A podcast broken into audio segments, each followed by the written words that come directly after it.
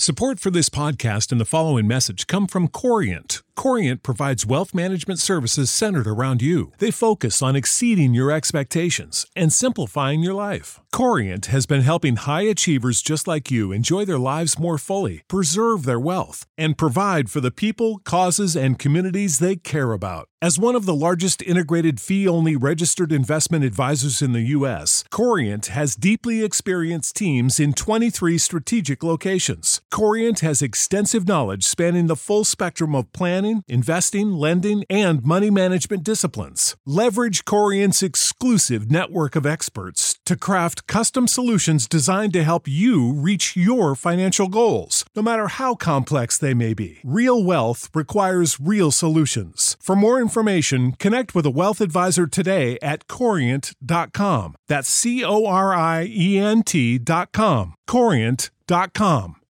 When you need mealtime inspiration, it's worth shopping Kroger, where you'll find over 30,000 mouthwatering choices that excite your inner foodie. And no matter what tasty choice you make, you'll enjoy our everyday low prices, plus extra ways to save, like digital coupons worth over $600 each week. You can also save up to $1 off per gallon at the pump with fuel points. More savings and more inspiring flavors make shopping Kroger worth it every time. Kroger, fresh for everyone. Fuel restrictions apply.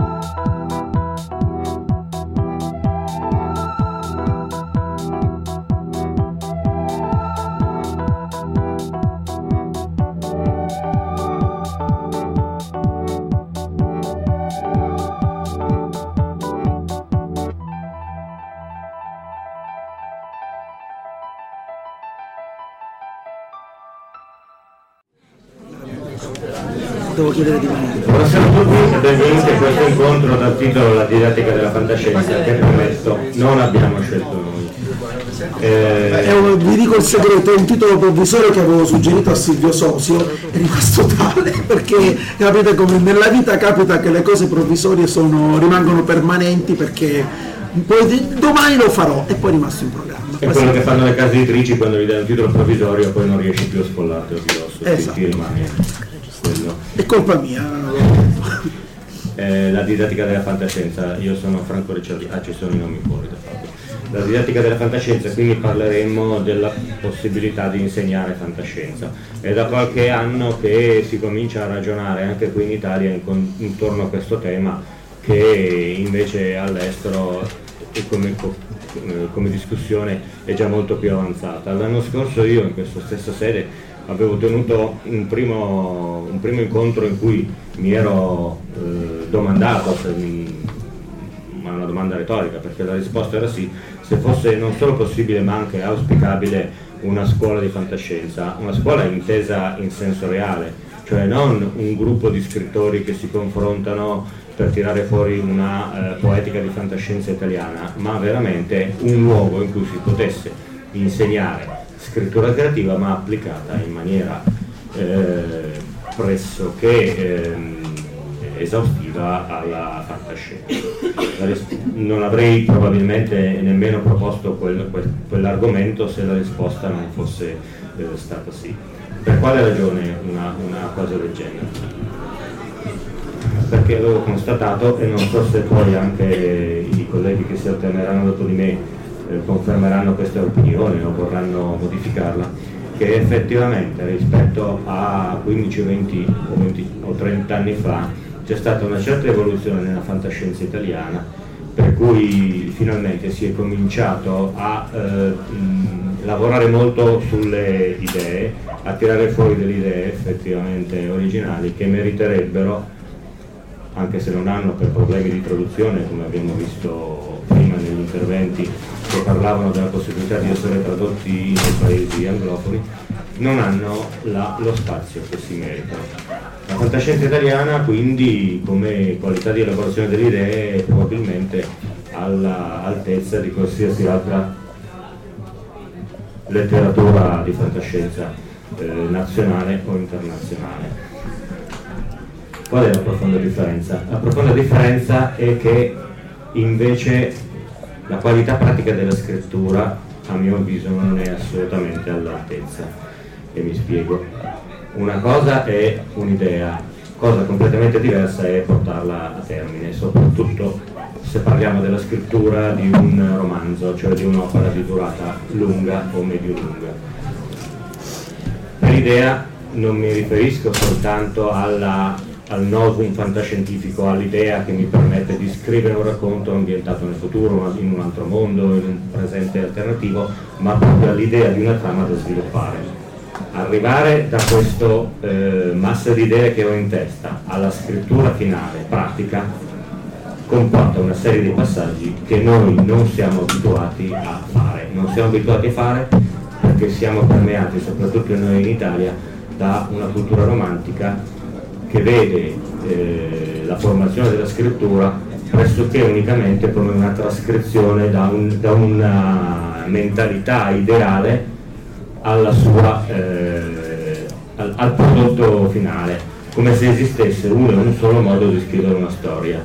Chiunque di noi può constatare che la stessa storia scritta da un autore o da un altro cambia completamente, può essere la storia più bella del mondo, essere la storia assolutamente leggibile che abbandoniamo a pagina 3. Perché? Perché è molto più importante nella fiction della idea e della storia in sé e il modo in cui viene raccontata. Anzi, c'è una differenza fondamentale. Se in, uh, nella, socie- nella, società delle arti, così come si va uh, evolvendo, in cui è possibile trovare idee ottime, non soltanto nella fiction uh, letteraria, ma anche nel cinema di fantascienza, nei serial, nei giochi e in una serie di altri media, per quale ragione i fruitori dovrebbero rivolgersi a un libro? Cioè perché dovrebbero fare la fatica di prendere in mano un libro, di leggerselo, una cosa che comporta diverse ore su più giorni di impegno? La differenza fondamentale che ancora mantiene la letteratura nel mondo delle arti è lo stile, cioè il modo in cui un autore trasforma la sua idea in una voce che viene percepita dal lettore questo è irriproducibile in qualsiasi altra arte. Il cinema non parla direttamente alla mente, deve parlare per immagini, deve parlare con il suono. Idem per altre forme che pure hanno la loro dignità. La musica è vero, in parte parla direttamente all'animo, ma non forma le parole nella mia mente di lettore. La letteratura parla direttamente dall'animo dello scrittore alla testa del lettore attraverso un linguaggio condivisibile. Quindi se ancora c'è una ragione per cui sopravviverà in futuro, in questo cambiamento enorme che stiamo vivendo, la letteratura come forma scritta, cioè come produzione di libri, che siano cartacei, che siano su altri supporti, quello che volete, è proprio per lo stile di lettura. In Italia non c'è una bella scrittura di fantascienza, mi rincresce, ci sono ottime idee, ma quante volte portiamo a termine la lettura di un libro perché troviamo interessante l'argomento, magari ci piacciono i personaggi, ma il modo in cui è scritto, secondo me, non è assolutamente all'altezza di quello che dovrebbe essere non soltanto lo standard della fantascienza internazionale, ma non è nemmeno all'altezza della letteratura italiana generalista. Cioè, molto spesso noi autori italiani di fantascienza scriviamo con una lingua standard che è l'italiano derivato dalla televisione o dai traduttori da altre lingue, che è una lingua formalmente corretta senza nessuno eh, spazio di, di, di, di, genialità o di eh, invenzione che dà un prodotto normale, ma perché? Perché non leggiamo gli autori italiani, quelli che stanno portando avanti un rinnovamento della, della lingua italiana. Cioè ci confrontiamo soltanto con un genere letterario tradotto e pensiamo che l'idea sia la cosa fondamentale della fantascienza. È vero, l'idea è la cosa fondamentale, ma c'è una differenza colossale tra il modo in cui può venire tradotta in pratica. Il prodotto finale eh, mm, si, tutti conosciamo, si dice il mezzo e il messaggio, ancora di più nella letteratura. La letteratura non sono le idee, non sono le storie, ma il modo in cui vengono scritte. È per questo che eh, lungi dal gettare il sasso nello stagno, lasciare che si eh, allontanino le onde in un modo o nell'altro, abbiamo, ho pensato di fare qualcosa eh, insieme a Giulio Abate alla quale adesso passo subito la parola, stiamo cercando di ragionare intorno alla scrittura di, eh, di fantascienza, stiamo scrivendo un manuale che si occupa di creative writing eh, applicata in maniera pressoché eh, esclusiva alla science fiction sperando di fare una cosa utile. Per adesso è molto utile a noi perché stiamo ragionando su cose eh, che altrimenti non ci sarebbero venute in mente se non tirandole fuori in pratica. Eh, anche Emanuele Manco, lui ha già portato a termine un'operazione simile di cui probabilmente ci parlerà subito dopo. Giulia? Allora, intanto buonasera a tutti e grazie dell'ascolto, di essere qui.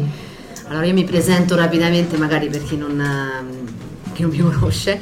Eh, mi chiamo Giulia Abate, sono una scrittrice e soprattutto sono un editor indipendente dal 2007 circa. Eh, mi occupo per mia passione di scrittura di fantascienza e per mio mestiere, per lavoro, mi occupo di scrittura to cure, quindi posso dire che insomma eh, una certa cultura della scrittura facile, una certa mancanza di alcuni strumenti non è prerogativa solo della fantascienza, ma di tanti altri generi e comunque sicuramente di una grandissima massa di persone che ama scrivere e questa io la considero sempre comunque una cosa positiva. Eh, non solo perché mi dà da lavorare, ma anche perché dà comunque da ragionare, dà da crescere ed è un'occupazione più che nobile. Eh, però questa grande massa di persone che ama scrivere non ha appunto la percezione di quanto lo scrivere possa e debba essere anche un'abilità che si impara. Quindi quando si dice il mestiere, sia il mestiere della scrittura, sia il mestiere poi del, che attiene ai vari elementi della narrativa, il mestiere del twist, eccetera, eccetera, il mestiere si può imparare, è una cosa positiva nel momento in cui ad esempio ricollegandomi a quello che, che diceva Franco, ci sono tante idee e non c'è il modo, perché non ci sono gli strumenti, perché non c'è la conoscenza, non c'è il modo di sviluppare queste tante belle idee che comunque in Italia ci sono. Ehm, quindi abbiamo pensato con Franco di ehm, approcciarci alla fantascienza eh, da, dal punto di vista della scrittura creativa, quindi la scrittura creativa come materia ha tanto da dare alla fantascienza e anche la fantascienza ha tantissimo da dare ehm, sia come approccio sia come contenuti alla scrittura creativa. Mi spiego.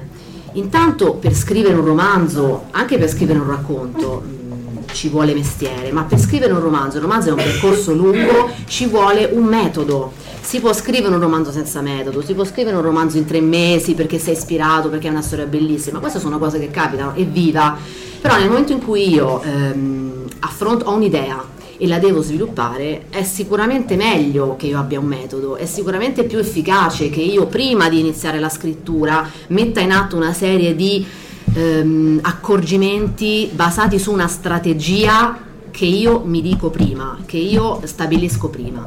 Questa strategia io la posso ideare sulla base di come lavoro io, sulla base delle mie inclinazioni e delle mie ispirazioni, ma poi ci sono anche, c'è un leitmotiv che ad esempio ha a che fare con, con, come funziona il cervello, quindi ci sono delle cose che sono più valide di altre in molti più casi rispetto ad altre. Adesso io non sono il tipo che dico c'è il metodo che è questo e devi fare così, Però mi sono accorta in tanti anni di attività, in tanti anni di affiancamento di autori e autrici, di lavoro in, con editori, di, che alcune pratiche sono migliori di altre nella maggior parte dei casi.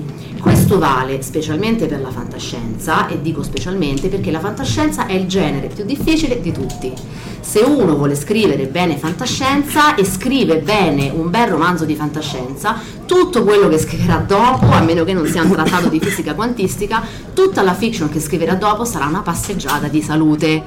Perché dopo essermi misurata con paradossi spazio-temporali, ehm, tecnicismi hard sci-fi sulla fisica quantistica che però devo infilare nel racconto senza far parlare i personaggi come intendi dire la famosa legge del gatto di Schrödinger, quella che predi esattamente quella. Ecco, nel momento in cui io imparo a gestire delle criticità che sono delle criticità specifiche della fantascienza, tutto il resto devo dire che, e lo dico anche per esperienza personale, dopo aver scritto cose di fantascienza, scrivere una cosa mainstream mi sono son sentita, vero Emanuele?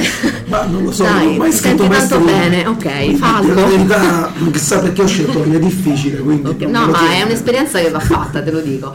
Ehm, allora, quindi Anzi, io mi adesso chiedo come mai si riesca a scrivere mainstream, però quello poi lo dirò. Va bene, allora poi la, la lascio a te questo argomento. Comunque, quindi sicuramente un metodo di scrittura creativa e tutti i belli, tanti accorgimenti di scrittura creativa che i fantascientisti, specialmente qua in Italia, conoscono poco, magari perché si sono formati con le letture, magari perché scrivono in modo amatoriale, magari perché qui in Italia non c'è neanche tanto la cultura della scrittura creativa, cioè negli Stati Uniti si insegna all'università e qui mh, diciamo che siamo affidati alle anime buone che vogliono tenere i corsi in mezzo a tante, perché Franco fa anche corsi di scrittura creativa, lo possiamo anche dire, in mezzo insomma a tante, a tante altre cose. Quindi il metodo della scrittura creativa aiuta la fantascienza. La fantascienza aiuta comunque la scrittura, gli scrittori e le scrittrici perché eh, è un genere difficile, quindi quello che si scrive dopo, come ho già detto, eh, appare un po, meno, un po' meno pesante e laborioso e anche perché la fantascienza, specialmente la fantascienza speculativa, dà uno sguardo, dà un'attenzione particolare, dà un pensiero laterale che poi serve anche al romanziere in generale. Cioè noi come fantascientisti dobbiamo farci delle domande. E se? E che succede se questo? E nel futuro? Che poi comunque servono alla pratica e servono al metodo perché poi uno impara a farlo anche per i personaggi normali impara a farlo anche per delle scelte particolari o dei twist narrativi che magari non sono di fantascienza quindi comunque lo sguardo della fantascienza, il pensiero laterale, lo sviluppo che ci aiuta a fare. La fantascienza è una letteratura delle implicazioni e l'implicazione tante volte è, è veramente quello che distingue una narrazione attenta e accurata da una narrazione tirata via un po' la carlona e questo parlando anche in generale, no? non solo della fantascienza.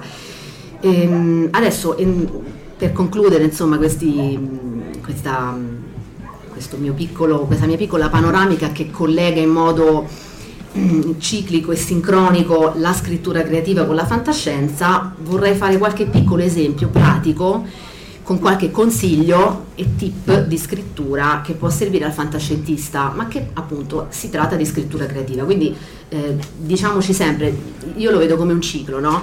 La scrittura creativa aiuta la fantascienza, però è, un- è uno scambio, è uno scambio alla pari, proprio perché imparando a scrivere bene fantascienza poi noi ci facciamo le ossa sulla scrittura in generale e sullo sguardo in generale che è necessario avere, attento, senza errori e a- con una grande accuratezza verso i dettagli. È molto importante per me il dettaglio.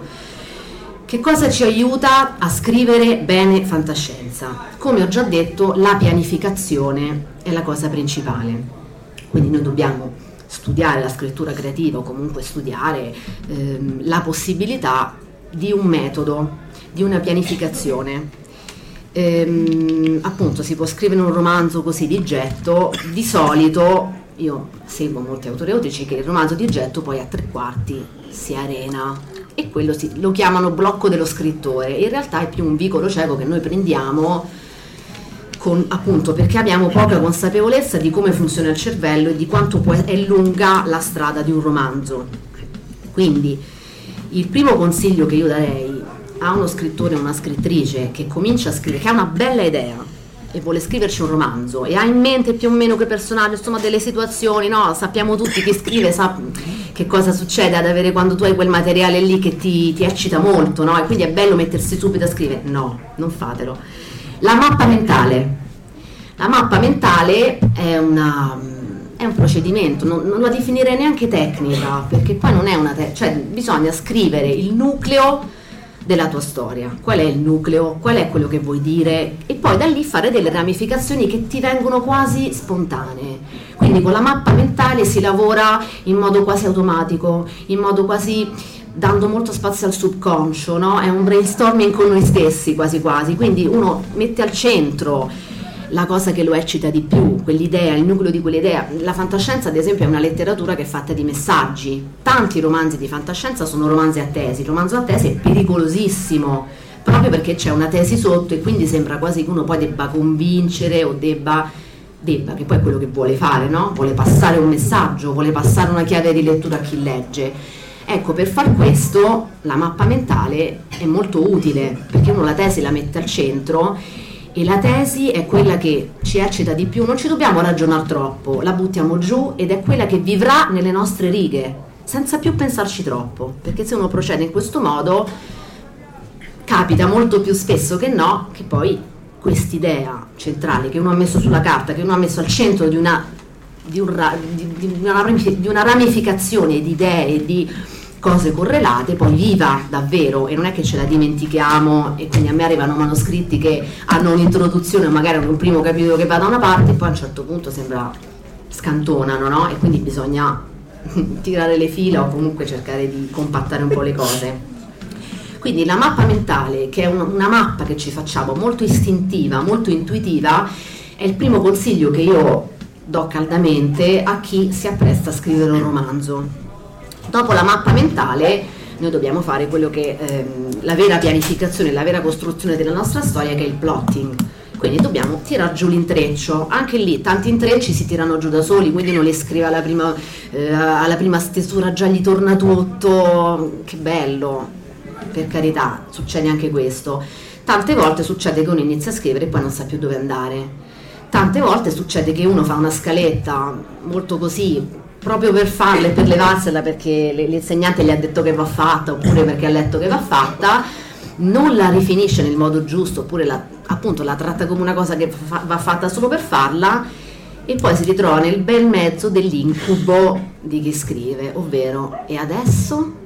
Quando tu hai già scritto una mole di materiale e ti ritrovi a dire e adesso è un momento che per il giallista è tragico e per il fantascientista anche è, è, è un gorgo di, di, morte e disperazione perché? perché il fantascientista ha un'altra mh, implicazione da, da, considerare, ovvero gli eventuali errori. No?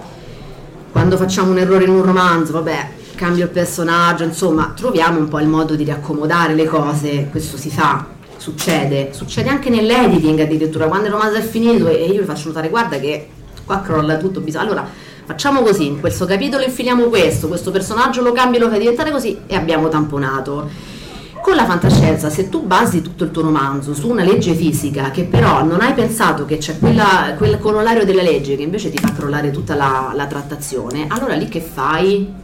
Se tu in un romanzo di fantascienza tiri su un paradosso spazio-temporale che però in realtà ti, ti impicci a un certo punto e scopri che magari paradosso non è, che fai? Quindi lì è molto più difficile andare a intervenire dopo.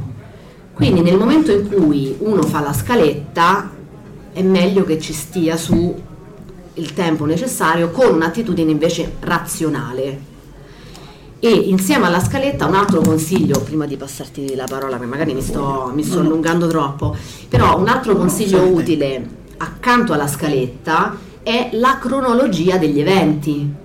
Stendere la cronologia degli eventi è veramente importante. Eh, io lo consiglierei anche a chi scrive romanzi storici tante volte, perché magari uno vuole ricollegarsi a dei fatti, però nella fantascienza è vitale, specialmente se uno lavora col tempo quindi inserire, farsi una, eh, una mm, cronologia che non è la stessa cosa della scaletta, perché nella scaletta noi andiamo in esame l'intreccio, c'è un flashback, capitolo 1, siamo nel tempo, anno spaziale 2003, capitolo 2, flashback, il passato del tormentato protagonista, eh, che ne so, investigatore cyberpunk col trauma, capitolo 3, salto in avanti del tempo, questa è la scaletta, capitolo per capitolo, paragrafo, c'è anche chi fa scalette di 100.000 battute, voglio dire, esistono, e, ehm, quindi passo passo io mi costruisco l'ossatura del mio romanzo per come l'intreccio viene sgranato capitolo dopo capitolo, questo è il plotting.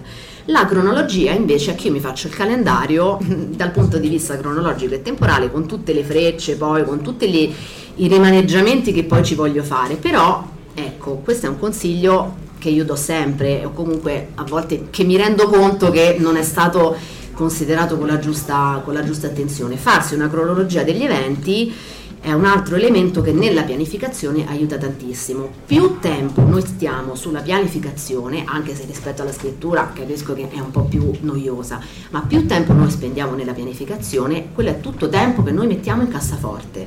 Più stiamo nel momento razionale, freddo, di costruzione cosciente, della nostra idea, abbiamo visto questa, questa, idea viva che noi vogliamo passare al lettore in un certo modo, più tempo spendiamo in quest'altro momento freddo di razionalità e più poi sarà bello scrivere, più poi sarà facile scrivere e più potremo lasciarci andare alla scrittura, perché nel momento in cui noi ci diamo una cornice, poi dentro quella cornice siamo protetti, siamo protette, perché non ci avventuriamo in territori che poi ci rendiamo conto, mannaggiami, ma perché ho inve- adesso ho scritto tre capitoli, che faccio? Devo tornare indietro? Devo levare scene?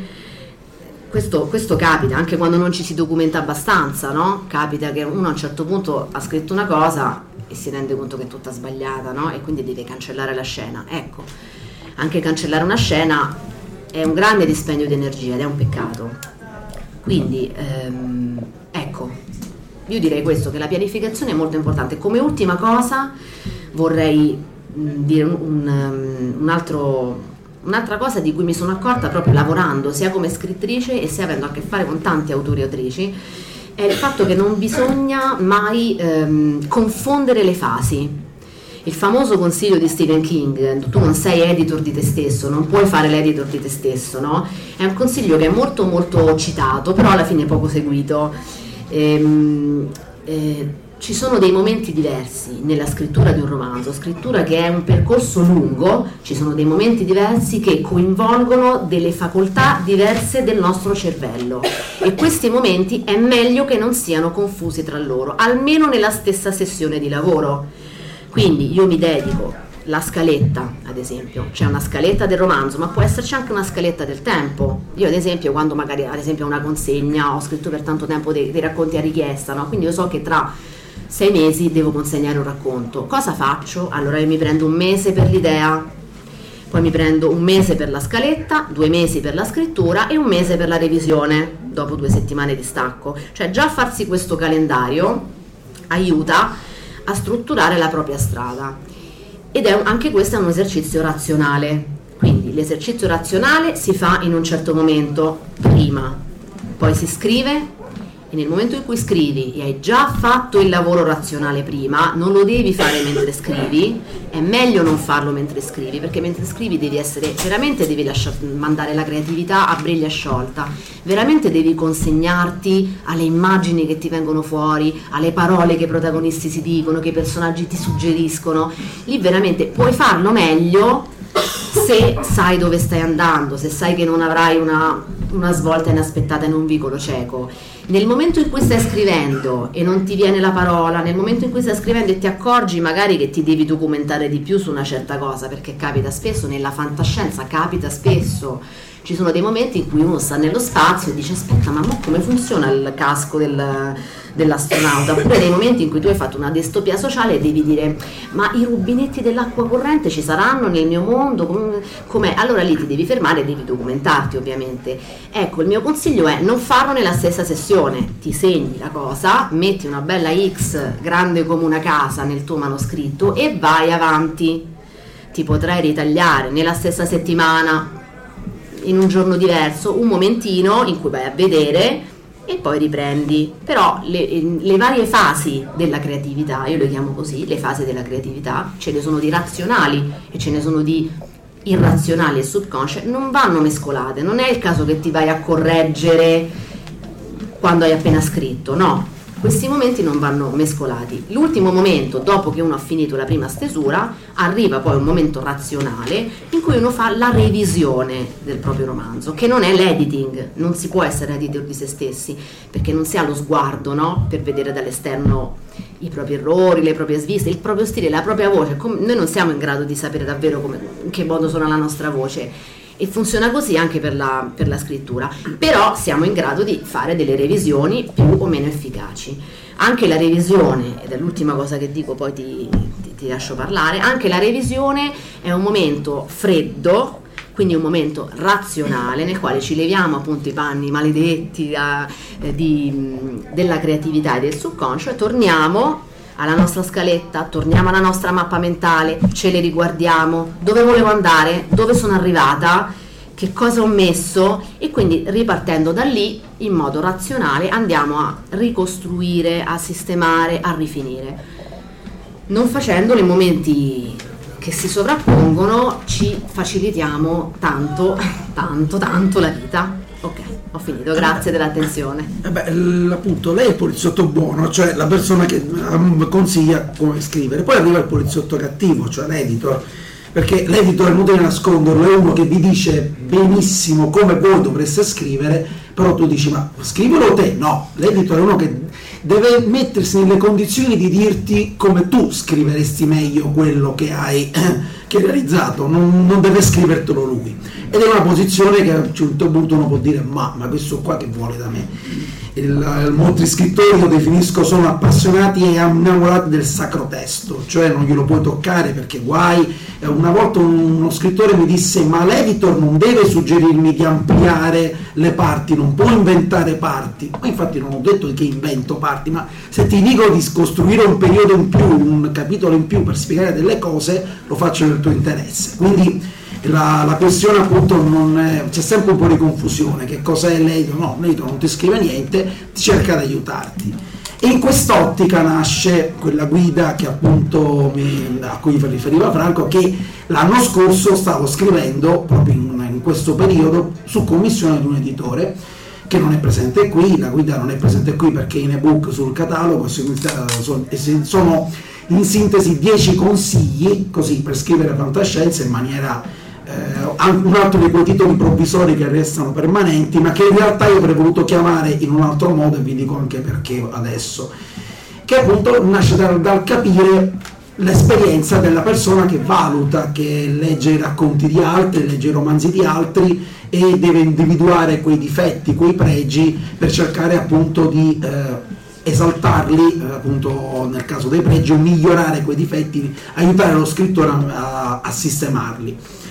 E quindi il, tra le cose che, mh, tra i consigli che mi sono diciamo, dalla scaletta che appunto nasce dalla, è nata nel dare questi consigli, mi sono ritrovato nelle cose che un anno fa diceva Franco, cioè notato che alcuni punti, alcuni pensieri erano in comune, quindi dico, ah, oh, oh, le idee come sempre non, non, non, sono originali e non mi sento io, non mi sentivo assolutamente geniale nell'averle avute e nessuno di noi, neanche gli scrittori, sono alla fine eh, devono preoccuparsi più di tanto perché le idee geniali eh, insomma, sono pochissime quelle che le hanno, quindi bisogna elaborarle anche, anche, se non sono tali perché bisogna buttarle fuori, scriverle appunto come diceva Giulia mm, senza preoccuparsi realmente perché poi il confronto arriverà dopo, in una fase diversa dalla scrittura.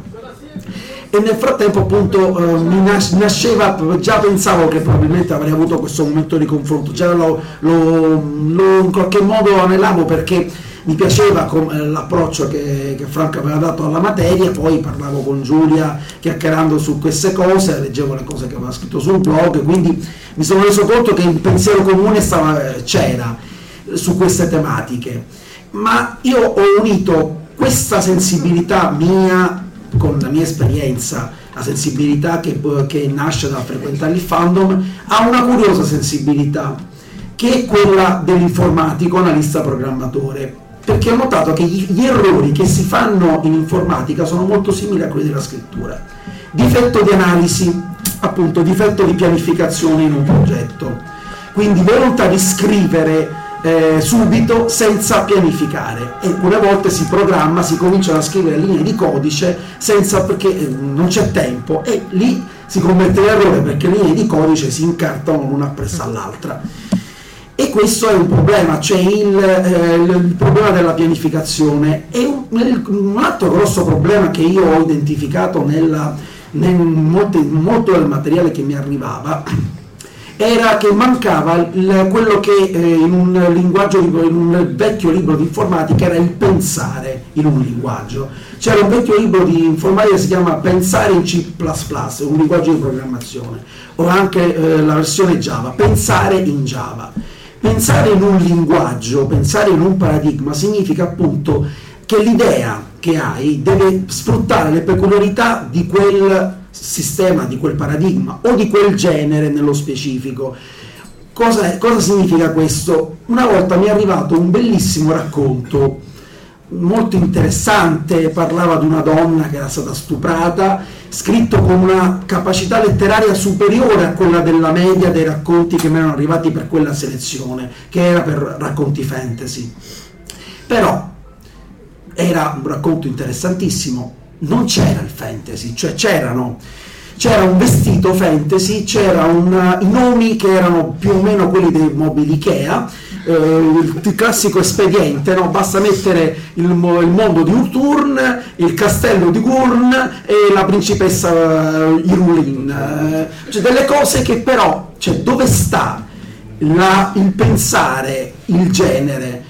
hai scritto una bella storia di uomini, di, pers- di sentimenti umani, eh, appunto un mainstream, ma non basta eh, inserire posticciamente in quel caso i nomi fantasy per trasformarli in fantasy o in un altro caso dire ma ho scritto una bella idea gialla che funziona, però l'ambiente su un'astronave, genio, allora diventa fantascienza, no? Non è che ambientare una storia in un'astronave, ambientare una storia nel 2350 significa automaticamente aver scritto una storia di fantascienza, significa aver scritto una storia magari mainstream che potrebbe anche funzionare, ma avergli appiccicato un vestito posticcio perché vuoi eh, diciamo, inserirti in un solco di genere perché magari in quel momento hai visto che c'è un concorso di una casa editrice che pubblica romanzi e racconti di fantascienza o di fantasy, come è stato nel mio caso. Quindi quando vedo queste cose dico evidentemente l'autore non sa pensare in quel paradigma, non sa pensare in fantascienza, non sa eh, prendere una storia e dire a me piacerebbe una storia in cui in quel suo momento una persona, ecco un'altra cosa, non scrivete di, di viaggi nel tempo se non pens- perché i viaggi nel tempo sono una roba veramente difficile, hanno scritto tutto il contrario di tutto. Io dico che nei, con i viaggi del tempo ci si incarta in una maniera mostruosa e boh, mh, mm, devo dire che mi sembra difficile, eh, mi sembra una delle prove più complicate eh, quindi in realtà una, tutti vi sconsiglieranno, lo sconsiglio anch'io di scrivere di viaggi nel tempo, però eh, continueranno a farlo, vabbè, non è, non è, che alla fine i consigli vanno anche non ascoltati. Però dico, è questo il problema, il, il, la, il, evidentemente che esistono delle, degli approcci alla scrittura che non metabolizzano il genere, non metabolizzano, non fanno quella commissione di buona scrittura e di metabolizzazione del genere che pure serve. Quindi io mh, se sono d'accordo con la tesi di Franco che eh, c'è un problema di, di molti scrittori che leggono troppo genere, e quindi capisco che molte volte la piattezza stilistica nasce dal fatto che hanno letto la traduzione di Asimov degli anni 50, che hanno letto le traduzioni lineari di autori che magari scrivono in un, anche di autori moderni che scrivono in linguaggi molto ricercati, perché basta leggere in originale per scoprire come ci sia una ricchezza linguistica del genere fantascientifico che molte volte la traduzione italiana appiattisce però è anche vero che non eh, esistono, esiste un approccio per cui la fantascienza tutto sommato scrive di astronavi, scrive di cose inventate. Qua, cosa ci vuole a inventare? Cosa ci vuole a, ad inserire un congegno in una discussione e farla diventare fantascienza? Quindi il, nucleo diciamo, del, del, mio ragionamento è quello per cui ho voluto chiamare quella guida pensare in fantascienza, era proprio perché secondo me nasce da questo, nasce dalla, dal fatto che non, non, non, evidentemente forse o non si legge fantascienza o non si legge abbastanza o si pensa che eh, mi sembra eh, che superficialmente, almeno questa nella mia esperienza, è stata un errore frequente. Poi in realtà poi i racconti buoni che emergono sono quelli in cui capisci che la scintilla dell'idea è stata proprio una scintilla di fantascienza. Quando dicevo che io non riesco a pensare quando ho idee a situazioni mainstream e mi stupisco, ecco, io non, forse perché avrò letto tanto fantastico, non riesco a capire come una persona possa arrivare a, a scrivere un romanzo narrando di una persona che si alza la mattina, va a fare la spesa, incontra l'amico, l'amante e hanno una storia, poi magari c'è un tradimento. Ecco, io queste storie eh, mainstream eh, più o meno di persone che fanno cose e vedono gente eh, non lo so perché non riesco a, a pensare. Io magari l'ultima volta ho detto ma sarebbe interessante narrare di una razza d'alieni eh, che si scontra con, eh, con noi perché ha uh, un, un'incomprensione iniziale, non è l'idea originale ovviamente, però uh, un, è un'idea della fantascienza perché, perché presuppone un paradigma diverso, una visione, una, una, una, costruzione di un mondo un po' più complesso, non è semplicemente, poi magari è vero che la fantascienza diventa metafora anche del reale, inutile nasconderselo, tanta fant- buona fantascienza parla di immigrazione non parla- parlando appunto di alieni o, o, parla di razzismo o parla di so- della società attuale proiettandola alle estreme conseguenze però distingui quella cosa che nasce dal voler semplicemente eh, parlare di oggi e metterci il vestito dalla, dall'idea che scaturisce. Quindi è quello il consiglio che ho dato, che si basa anche poi sulla, eh, dire, sulla lettura e sulla metabolizzazione di quella che è la fantascienza. Io ho eh, diciamo, maturato la convinzione che appunto anche molti di quelli che si presentano come aspiranti scrittori di fantascienza eh, la prendono sotto gamba perché pensino che sia facile, che sia, non necessitano ricerche, non necessiti un lavoro approfondito tanto a quanto.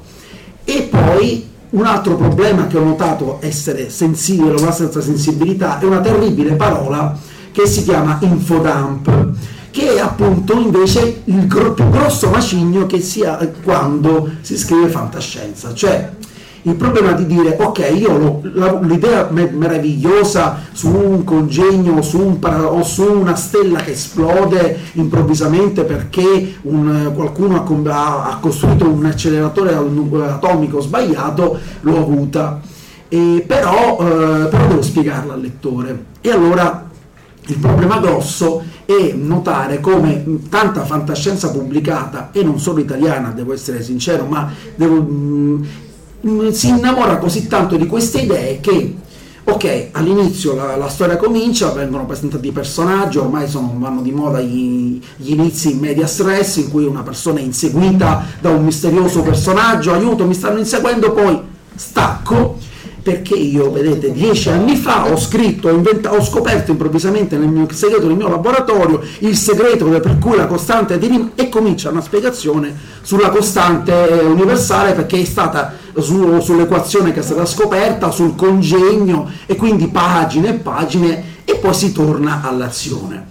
Ecco, anche lì la ricetta non è eh, immediata perché se no eh, l'avremmo tutti, però il, il bilanciamento tra la narrazione e la spiegazione è un elemento che eh, con un rapporto con l'editor si deve ecco, bilanciare, si deve capire che eh, l'idea, la costruzione del mondo, ma capita anche nel fantasy, quanti fantasy eh, ci, ci, intrattengono per 100 pagine sui, sulla cosmologia, sulla demonologia, eh, su tutti gli dei, eh, pagine e pagine, cosa servono? Non si sa inserire nel dialogo, inserire delle persone che parlano di queste cose eh, ma naturalmente perché non è vero che ogni, io non incontro una persona per la strada e gli racconto eh, guarda eh, sai c'è, la, c'è la, la teoria dell'attività non funziona così. Entra nel dialogo se io sono uno scienziato se io sono una, uno stu, un professore che parla con uno studente. Quindi la, l'innamorarsi del mondo l'innamorarsi delle proprietà tecnologiche scusatemi se la mia voce è ormai andata parecchio giù non so se mi sentite spero di sì e l'innamorarsi delle cose deve bilanciarsi, è un, un equilibrio che, e io anche qui dirò una cosa brutta, eh, non vi preoccupate se qualcuno vi dirà che dovete eh, fare lo show don't tell, non siate innamorati di questo dogma. Ogni tanto eh, non vi preoccupate se si può anche raccontarle le cose. Eh, non, è, non, è, sempre necessario, un, altro, è un consiglio operativo, ecco questo che ho messo anche nella mia guida, eh, io non, non, ne posso più di alzate di spalle, di, eh, di sopracciglia inarcate. Ogni tanto ricordatevi che le persone si possono stupire, eh, si possono meravigliare, si possono emozionare e, si, e potete dire al lettore che in quel momento una persona è emozionata invece di dire aggrottò il sopracciglio. Perché secondo certo con equilibrio anche lì eh, come non è un dogma mh, mm, dimenticarsi degli avverbi in mente. Certo usarne 150 eh, in, una, in, una, stessa pagina appesantisce la lettura però il consiglio è ecco, ascoltare i consigli ma anche ricordarsi che non sono dogmi che non sono elaborazioni sacre e che sono consigli appunto con cui si discute, eh, su cui si discute con le persone proposte. Quindi alla fine il consiglio vero è non innamorarsi una volta che si è finito del sacro testo all'inverosimile e aspettarsi che il lavoro di scrittore è semplicemente il primo passo e che se quello scritto meriterà la pubblicazione non lo sarà probabilmente nella stessa forma in cui l'avete pensato e non lo sarà eh, nella stessa forma in cui addirittura eh, l'editor l'ha passato, sarà, cioè sarà forse appunto, prenderà forma solo quando lo vedete stampato, a quel punto sarà finito il percorso. Quindi in questa, in in questa discussione emerge la, la, la certezza di forse un po' di, di modestia da parte di, di, tutte le componenti perché eh, se qua sono qui a condividere un'esperienza e a condividerla, non a andare ex cattedra e non pensare che eh, qualcuno possa, che, che si, si, impari a vicenda, ecco, si impara a vicenda eh, in, eh, in un lavoro che è continuo.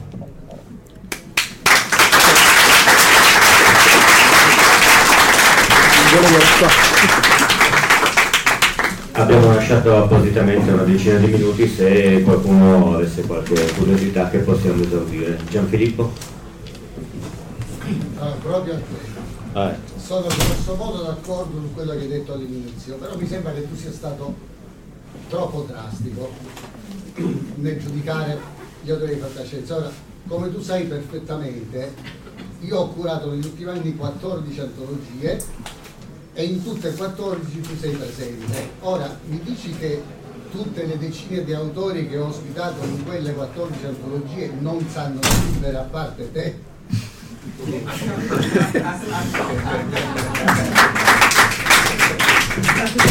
No, ovviamente io nel discorso di prima metto anche volentieri quelli che ancora hanno da imparare da scrivere. Il discorso è questo, ma di, per fare un'antologia, quanti sono i racconti che tu avresti veramente messo indipendentemente dal caso e quanti invece, compresi i miei, sono stati messi dentro per completare un'antologia perché altrimenti non c'era abbastanza materiale per completarla.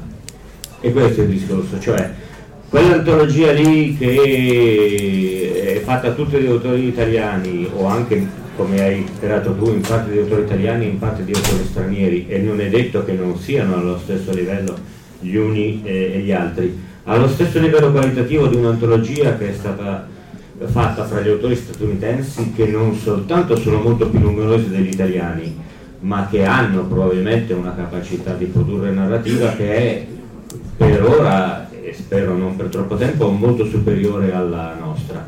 Cioè io dico chiaramente la, la qualità media della, della narrativa di fantascienza che si produce in Italia è più che accettabile ma perché c'è un gap così forte tra quello che produciamo noi e quello che produciamo gli altri? Perché se pensiamo a 100 romanzi di fantascienza che ci sono piaciuti, probabilmente gli italiani non sono 50, ma sono 10.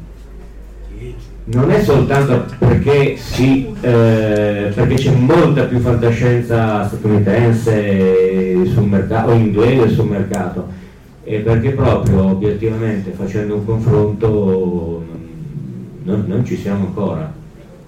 Posso dire una cosa anche io?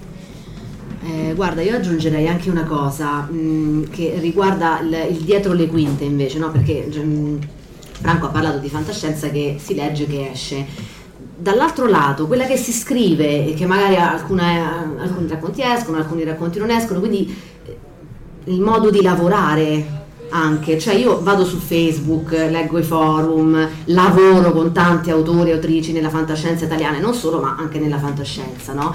E quando mi capita di leggere, ah, quel concorso scade tra tre mesi, che bello, ho un sacco di idee, oppure, ah, che bello, ho finito il mio manoscritto, fra un mese lo vedrete pubblicato dal mio editore, allora io se le leggo in giro, vabbè, prendo atto e dico va bene, ma se io le leggo da persone che sono dei nomi nella fantascienza italiana, preferirei non leggerle Quasi quasi io vorrei non sapere come si lavora in certi casi, perché in certi casi, come nel tuo, si lavora bene, si lavora che mi dai una deadline, che io rispetto la deadline, che tu mi rimandi il racconto con le tue note, che io mi rimando il racconto con le tue note, cioè c'è minimo un anno di lavoro dietro un'antologia, un racconto a testa, no?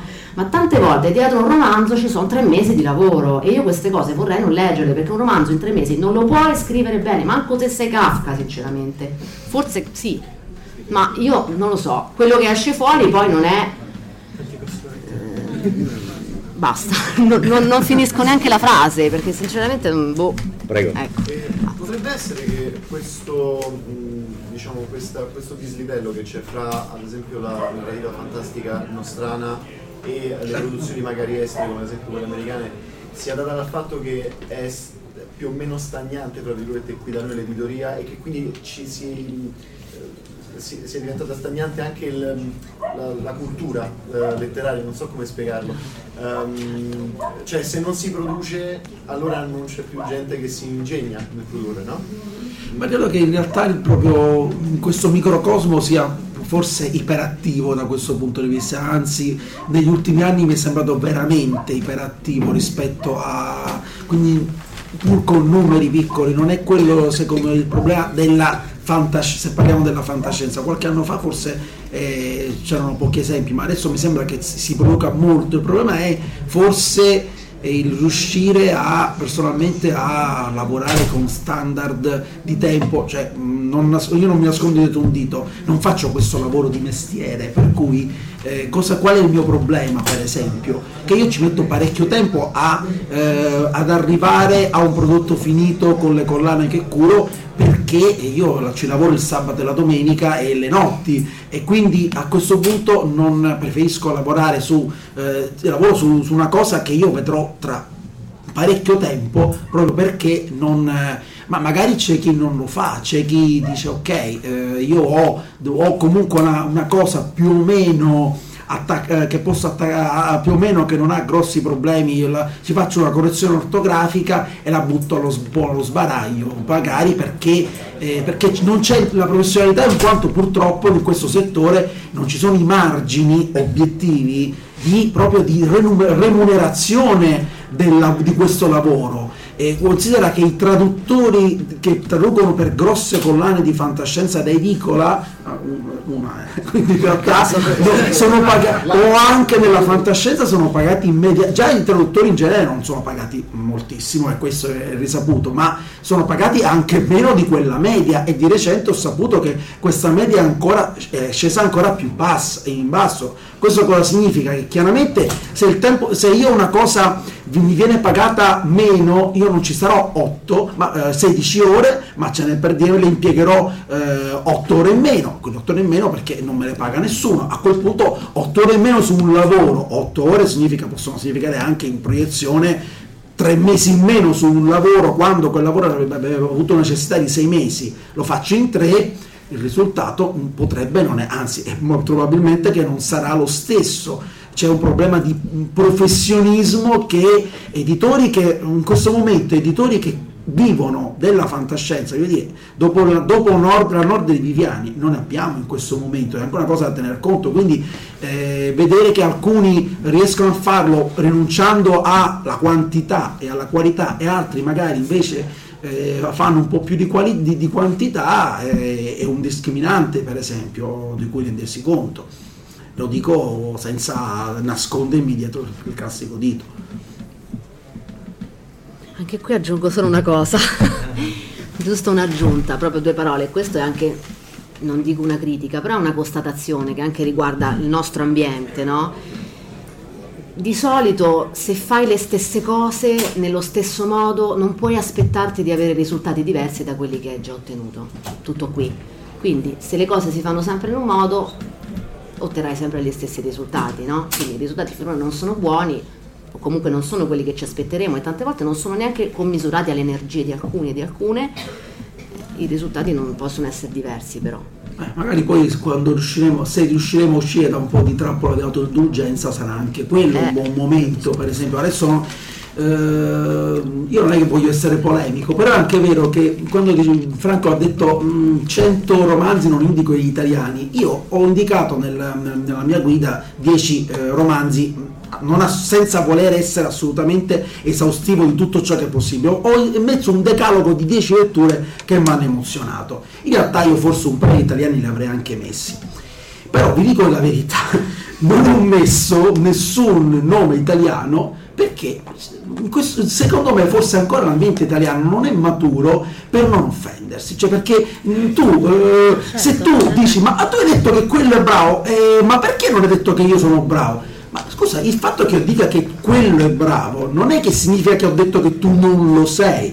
O vi dico anche questo, uh, l'annoso problema, recensisci con sincerità un italiano, ti togli il saluto per, per, per mesi, eh? perché eh, cavolo, c'è, allora tu ragioni un po' con le pinze e glielo dici, eh, glielo dici in camera carità, no ma tu non potevi fare Ecco, se, se, se, riusciamo a ricordarci che magari il mercato anglosassone è cresciuto anche con scrittori come Demon Knight che faceva recensioni tremende di colleghi, se, prendendosi la responsabilità di dire a colleghi guarda questo tuo romanzo a me ha fatto schifo, e ecco, se, si, se, questo, se, questo, sistema non si rompe e mi ci metto anch'io che magari ho rinunciato a farlo dopo aver preso appunto perché mh, la mia storia parla, parliamoci chiaro, io ho scritto recensioni anche abbastanza critiche a, a autori del fantasy in Italia che poi, hanno, che poi hanno detto che io li attaccavo, che io li distru- volevo semplicemente distruggere. No, non c'è l'invidia o professionale o volontà di rivalsa perché io sono uno scrittore frustrato e tu no. È semplicemente perché se vogliamo crescere insieme forse uscire dalla trappola della tua indulgenza potrebbe essere una, un buon inizio per esempio. Non so se siete d'accordo qua, però...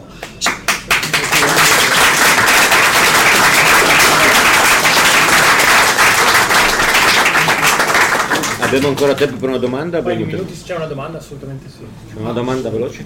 Prego.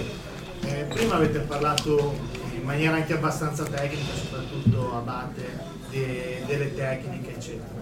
Eh, ma le differenze o gli scogli principali tra la stesura di un racconto, un racconto lungo e un romanzo? Cioè, Ma, è una domanda molto ampia. Io, sì. par- io par- eh, potrei paragonarli a 100 metri, i 1500 metri, la maratona, cioè il, il, il respiro. Personalmente l'ho distinti dicendo se hai un'idea che semplice, che si esaurisce in una scena, in un giorno, in un momento, allora è un, è un racconto. Non lo dilatare, non, non, metterci della roba in mezzo perché lo, lo dilaterai se la tua idea è più complessa, è un mondo, è articolata, si svolge in, più perio- in, in momenti più lunghi, già hai il, eh, il, il romanzo, diciamo, sei già sul, sul racconto lungo, anche se lì, attenzione, però veramente lì eh, non puoi avere l'idea lunghissima, cioè una cosa che dice oh guarda racconto la storia del, della galassia, no, eh, 100 anni di, della, dell'impero galattico, no, là allora scrivi come fece per esempio appunto Asimov dei, dei, dei, dei racconti medio lunghi perché hai delle idee concentrate su un progetto di più ampio, ampio respiro appunto è poi quello, cioè il, il respiro della nostra idea, eh, se, prende, se, prende, le corde, ma mai stiracchiarlo o mai comprimerlo. Eh, se, se, la cosa è lunga non, non, non, puoi raccontare in un racconto di 10.000 battute eh, 100 anni di eventi non, come non puoi raccontare, a meno che non sia James Joyce, eh, una, poche ore per dire in, in, in, un romanzo, cioè ci sono, dico in linea di massima, però anche lì questa è una linea di massima, nel senso che appunto poi uno scrittore, evidentemente se lo scrittore ha la capacità di appassionarci a... Uh, per capitoli interi a una, a una, cosa che poi, se esaminiamo la scala temporale, è durata 5 minuti, ma significa che aveva tanto da dire, però non, diciamo, è quello il respiro, è quella la, la diciamo, secondo me, eh, poi non so, eh, quello tu hai idee. Ma io tecnicamente ti direi che il racconto vive della sua idea di base quindi tu intorno a quella devi compattare delle cose, quindi prendi un intreccio, prendi dei personaggi e li schiacci lì perché un racconto ha poco spazio e quindi deve vivere di un concetto forte con delle sfumature che poi possono intrigare per farlo finire o per rifinirlo. Un romanzo, essendo, come ha giustamente detto Emanuele, una cosa più lunga, intanto è molto importante pianificare i momenti di raccordo e i momenti di pausa rispetto ai twist e ai momenti di tensione. È, una pianificazione più che, vabbè, c'è anche nei racconti lunghi, ma nel romanzo è vitale, ehm, perché è un'armonia più, è un'armonia più lunga, no? E nel romanzo eh, a me per esempio piace molto scrivere, piace molto leggere, piace molto anche curarli, i romanzi di personaggi, perché il romanzo alla fine vive tanto anche dei suoi personaggi, è molto utile ehm, considerare come se ogni personaggio fosse un intreccio a sé. Ogni personaggio porta con sé l'intreccio della sua vita, del suo carattere, del perché reagisce a certe cose, del perché poi farà delle scelte che fanno andare avanti il tuo intreccio del tuo romanzo. Quindi tenere conto di queste cose, che poi non tutte ovviamente appaiono nel romanzo, appaiono solo quelle che ti servono, però considerare ad esempio tutti i personaggi come tanti intrecci che collidono insieme e si armonizzano è una cosa che può, non so, è un concetto che può aiutare nel, nel, nell'intreccio. Bene, penso che sia finita, quindi vi ringraziamo dell'attenzione.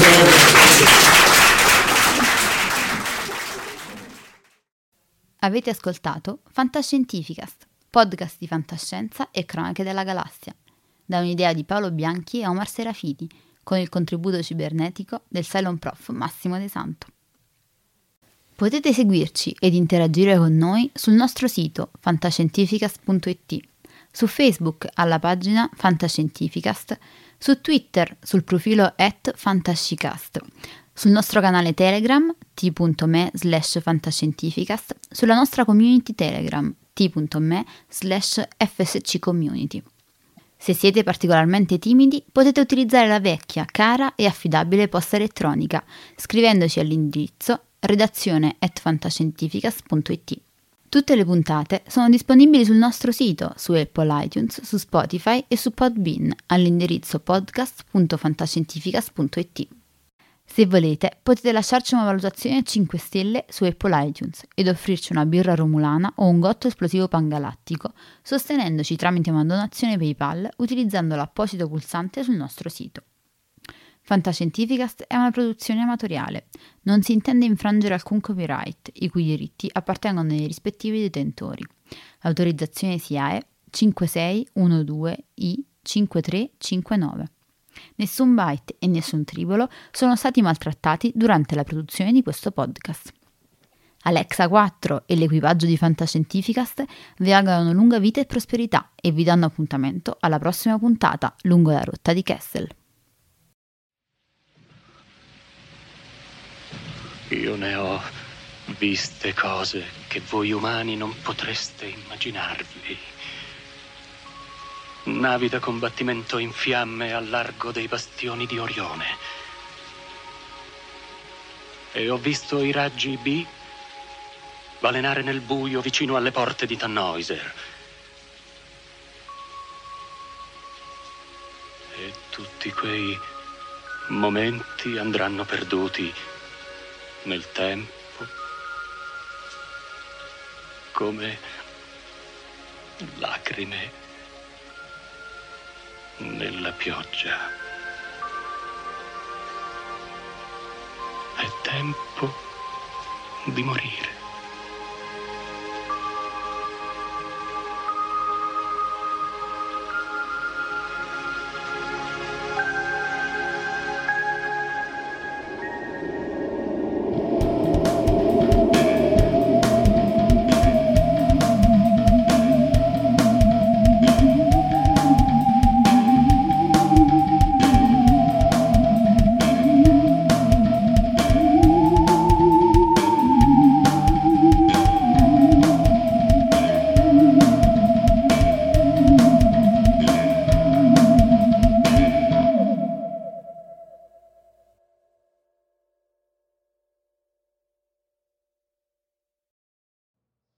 How to book flights and hotels. All you're missing is a tool to plan the travel experiences you'll have once you arrive. That's why you need Viator. Book guided tours, activities, excursions, and more in one place to make your trip truly unforgettable. Viator has over 300,000 travel experiences to choose from. Everything from simple tours to extreme adventures and all the niche, interesting stuff in between. So you can plan something that everyone you're traveling with will enjoy. Real traveler reviews give the inside scoop from people who've already been on the experiences you're considering. So you can plan with confidence. Free cancellation helps you plan for the unexpected. And 24 7 customer support means you can travel worry free. Download the Viator app now and use code Viator10 for 10% off your first booking in the app. Find travel experiences for you. Do more with Viator.